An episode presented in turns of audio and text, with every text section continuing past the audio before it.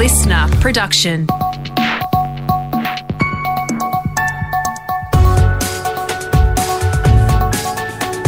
Australia Today's Morning Agenda with Natasha Belling. Good morning. Thanks for your company. Let's check what's making headlines this Wednesday, the 28th of July. The lockdown for Greater Sydney is set to be extended, with reports the stay-at-home orders for millions of residents could be in force for at least another month. New South Wales is struggling to bring down COVID case numbers, with 172 recorded yesterday, the highest number of this latest outbreak. Nearly 80 of those cases were in the community for at least part of their infectious period, while the isolation status of another 32 cases are still being investigated.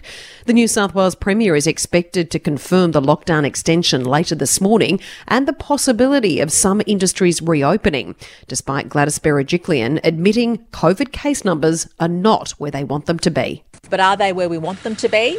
To lift the lockdown, they're not. Are they where we'd like them to be in certain parts of Sydney? They're not. And that's why the New South Wales government will consider the health advice, but also the health advice we've been receiving to date in terms of what life looks like beyond July 31. There are currently 169 COVID cases in hospital across Greater Sydney, with 46 people in intensive care, 19 of whom require ventilation.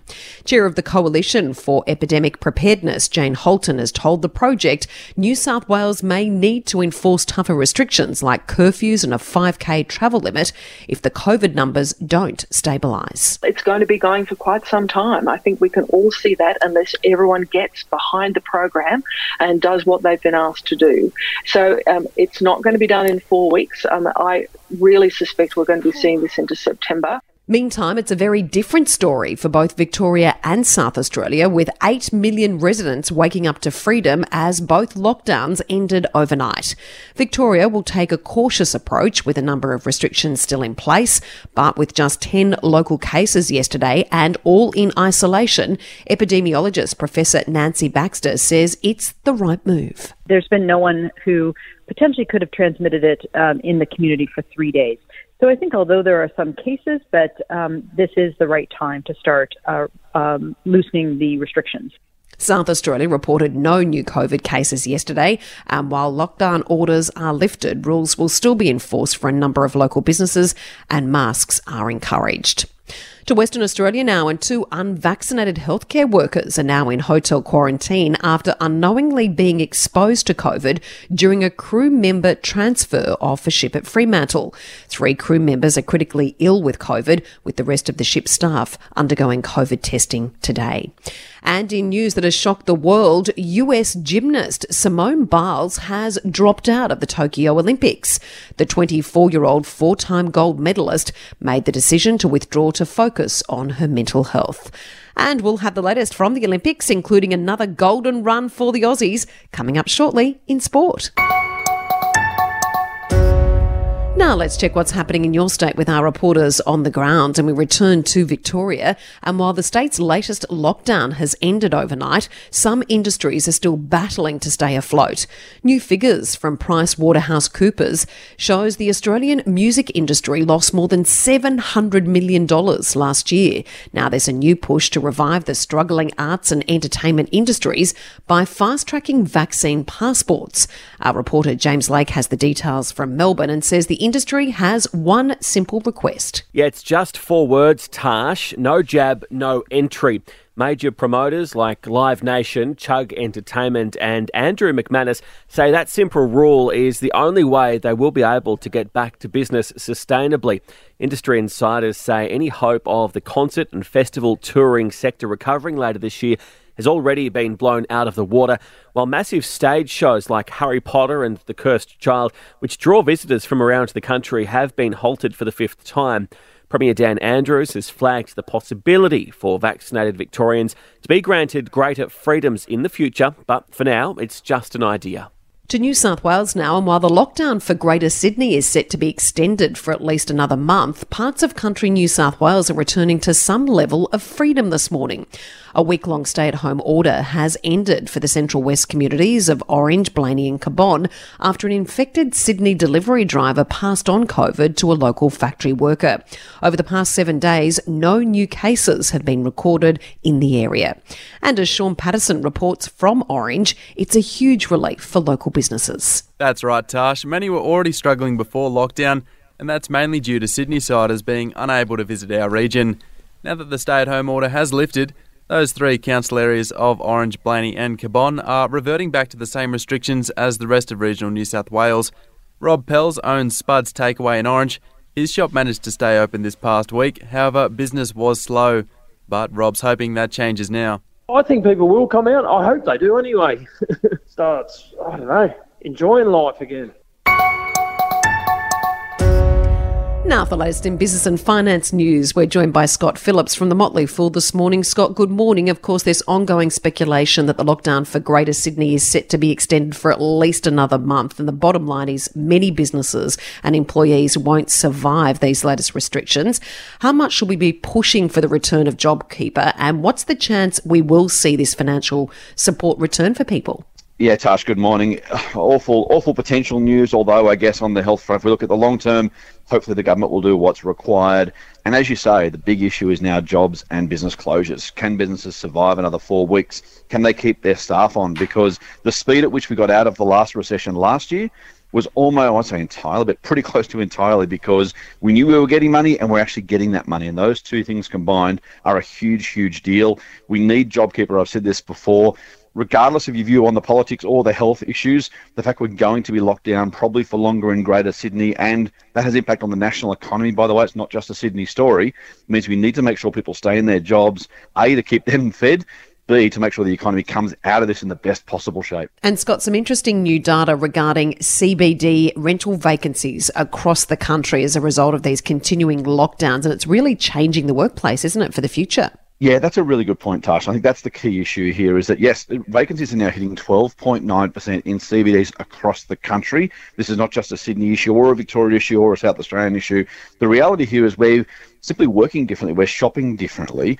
If you're not going to the office as frequently or at all, you're not going to go to those cafes, those restaurants, those retail shops. 1 in 8 retail stores are now vacant right across the CBDs, right across the country. And there's no real end in sight for that. It does absolutely change, as you said, the way we work, the way we shop.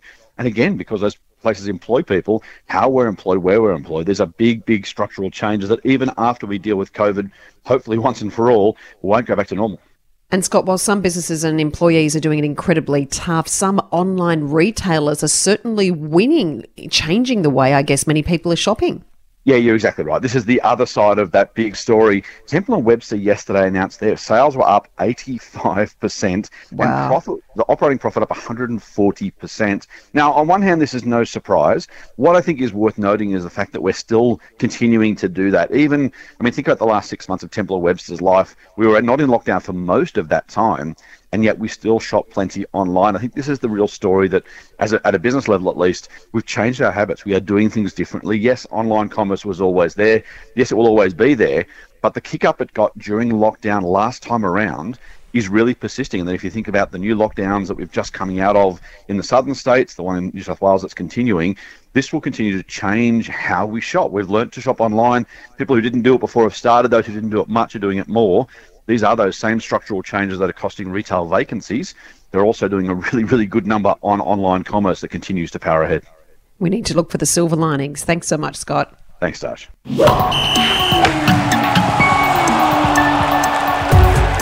Time for sport now with Brett Thomas. And Brett, it's round 2 in the pool this morning. Our Arnie, of course we can call her our Arnie, Ariarne Titmus is going head-to-head with Katie Ledecky again. Yes, we cannot wait for this. About 19 to 12 this morning, we will have Ariarne Titmus and Katie Ledecky in the 200-metre freestyle final. Of course, our girl Arnie got her in the 400-metre freestyle. Now, Katie's got a jam-packed schedule because she's then got the 1500-metre final later in the day. So we'll see how that might affect her this morning. We've also got medal chances in the rowing and the cycling today, while boxer Sky Nicholson is 1 win away from a guaranteed medal. Let's go. Let's do this. Let's bring home that gold medal to Australia. Tonight's fight was for Dad. It was his birthday yesterday, so happy birthday, Dad. On Channel 7 there, a great story, Sky. Her brother Jamie competed in Barcelona in 1992, sadly passed away in a car accident before she was born. We head into day 5 at Tokyo, sitting 7th on the medal tally.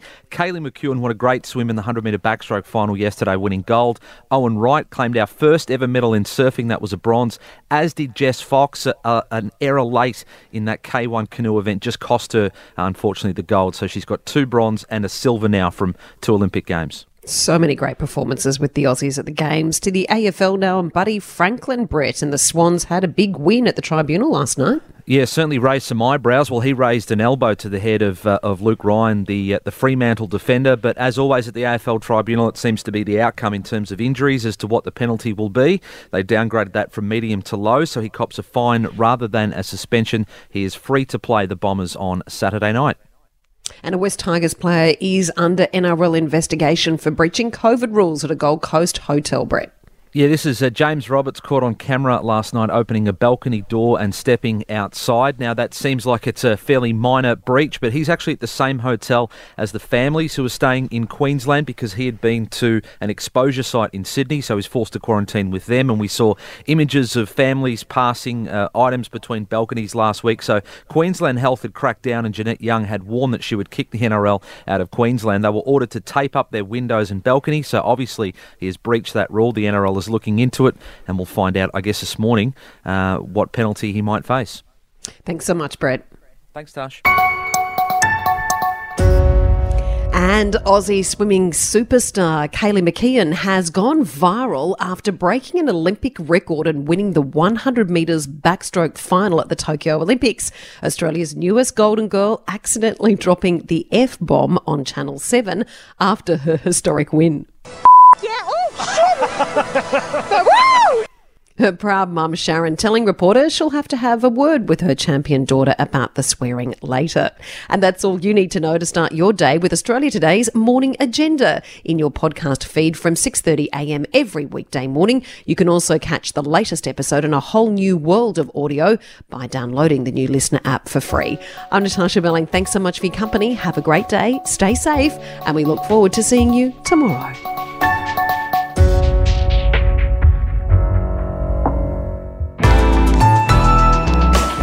Listener.